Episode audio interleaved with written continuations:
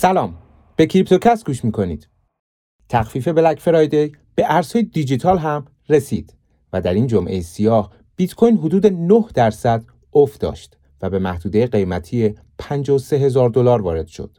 اتریوم هم با بیش از 14 درصد ریزش به محدوده 3900 دلار رسید. محمد حسن دادجو هستم با من همراه باشین با مهمترین اخبار هفته در دنیای ارزهای دیجیتال.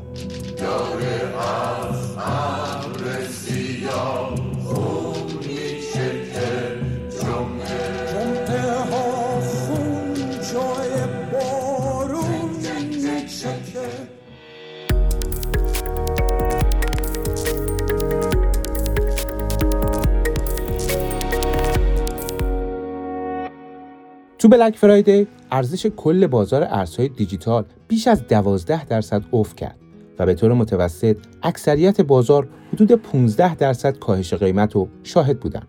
یکی از عواملی که سایه ترس رو در بازار حاکم کرد کشف سویه جدید ویروس کرونا در آفریقای جنوبی و افزایش شمار مبتلایان در اروپا بود.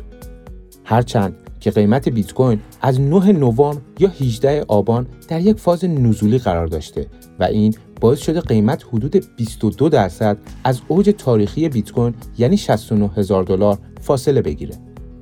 در واقع باید گفت که در این جمعه سیاه تمام بازارهای مالی روز بدی را سپری کردند. های سهام ایالات متحده به طور متوسط دو درصد سقوط کردند. شاخص صد بورس اوراق بهادار فاینانشال تایمز حدود 3.64 درصد ریزش داشت و شاخص دکس حدود 4.15 درصد افت و شاهد بود. و معاملات آتی نفت بیش از 10 درصد کاهش یافتند. این در حالیه که ارزش بازار ارزهای دیجیتال هم بیش از 200 میلیارد دلار افت رو تجربه کرد. بیشترین تاثیر این ریزش در معاملات آتی مشاهده شد. در روز جمعه بیش از 670 میلیون دلار از معاملات لانگ و شورت بیت کوین لیکوید شدند. با این وجود هنوز سرمایه‌گذارای کلان به آینده قیمتی بیت کوین امیدوارند. به عنوان مثال نیب بوکله رئیس جمهور السالوادور با انتشار پیامی در توییتر اعلام کرد این کشور 100 بیت کوین دیگه به اندوخته خودش اضافه کرده.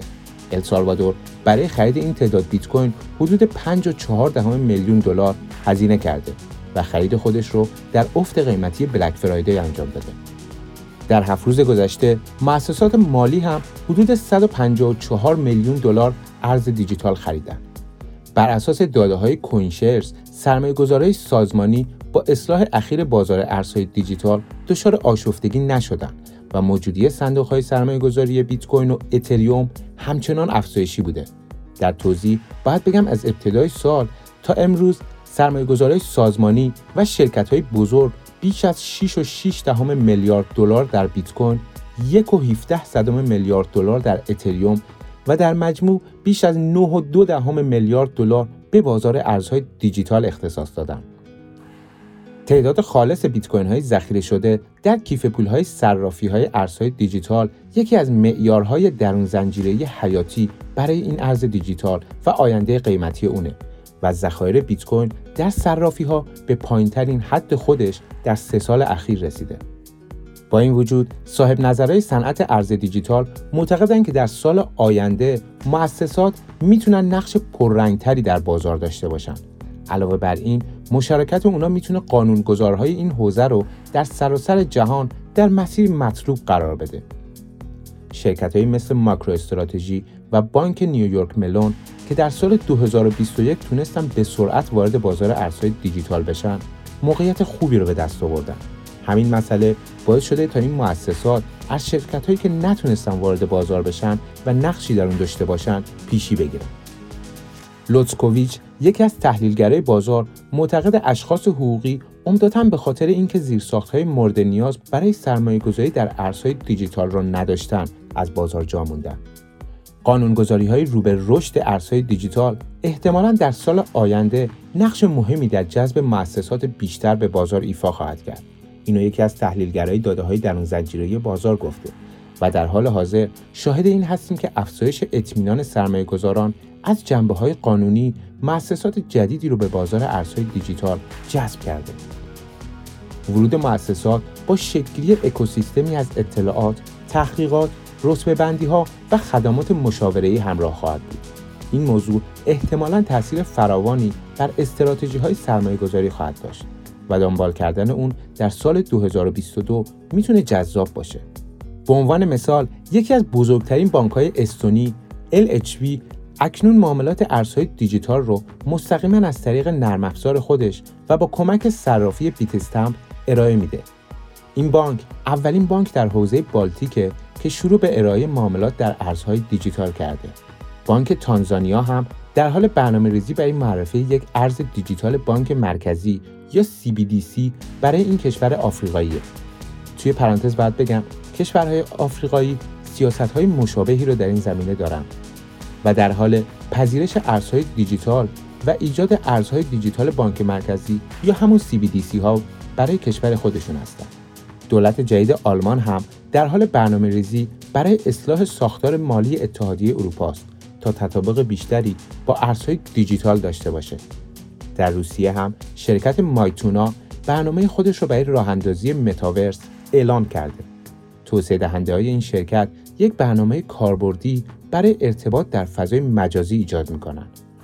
این برنامه مایتوناورس نام داره و در ماه دسامبر در اختیار کاربرا قرار می‌گیره. این پلتفرم از فناوری های بلاکچین و NFT هم پشتیبانی خواهد کرد. مدیرعامل صندوق بازنشستگی استرالیا یا رست سوپر هم در مجمع عمومی سالیانه این شرکت به اعضاش گفته که صندوق مشتاقانه منتظر توضیح مجدد برخی از وجوه خود در بازار ارزهای دیجیتال و قرار گرفتن در معرض صنعت روبر رشد و در حال توسعه ارزهای دیجیتاله. جمهوری پالاو هم خواستار فعالیت در فضای ارزهای دیجیتاله و ریپل رو به عنوان بهترین شریک برای کار بر روی یک استیبل کوین تحت حمایت دولت انتخاب کرده.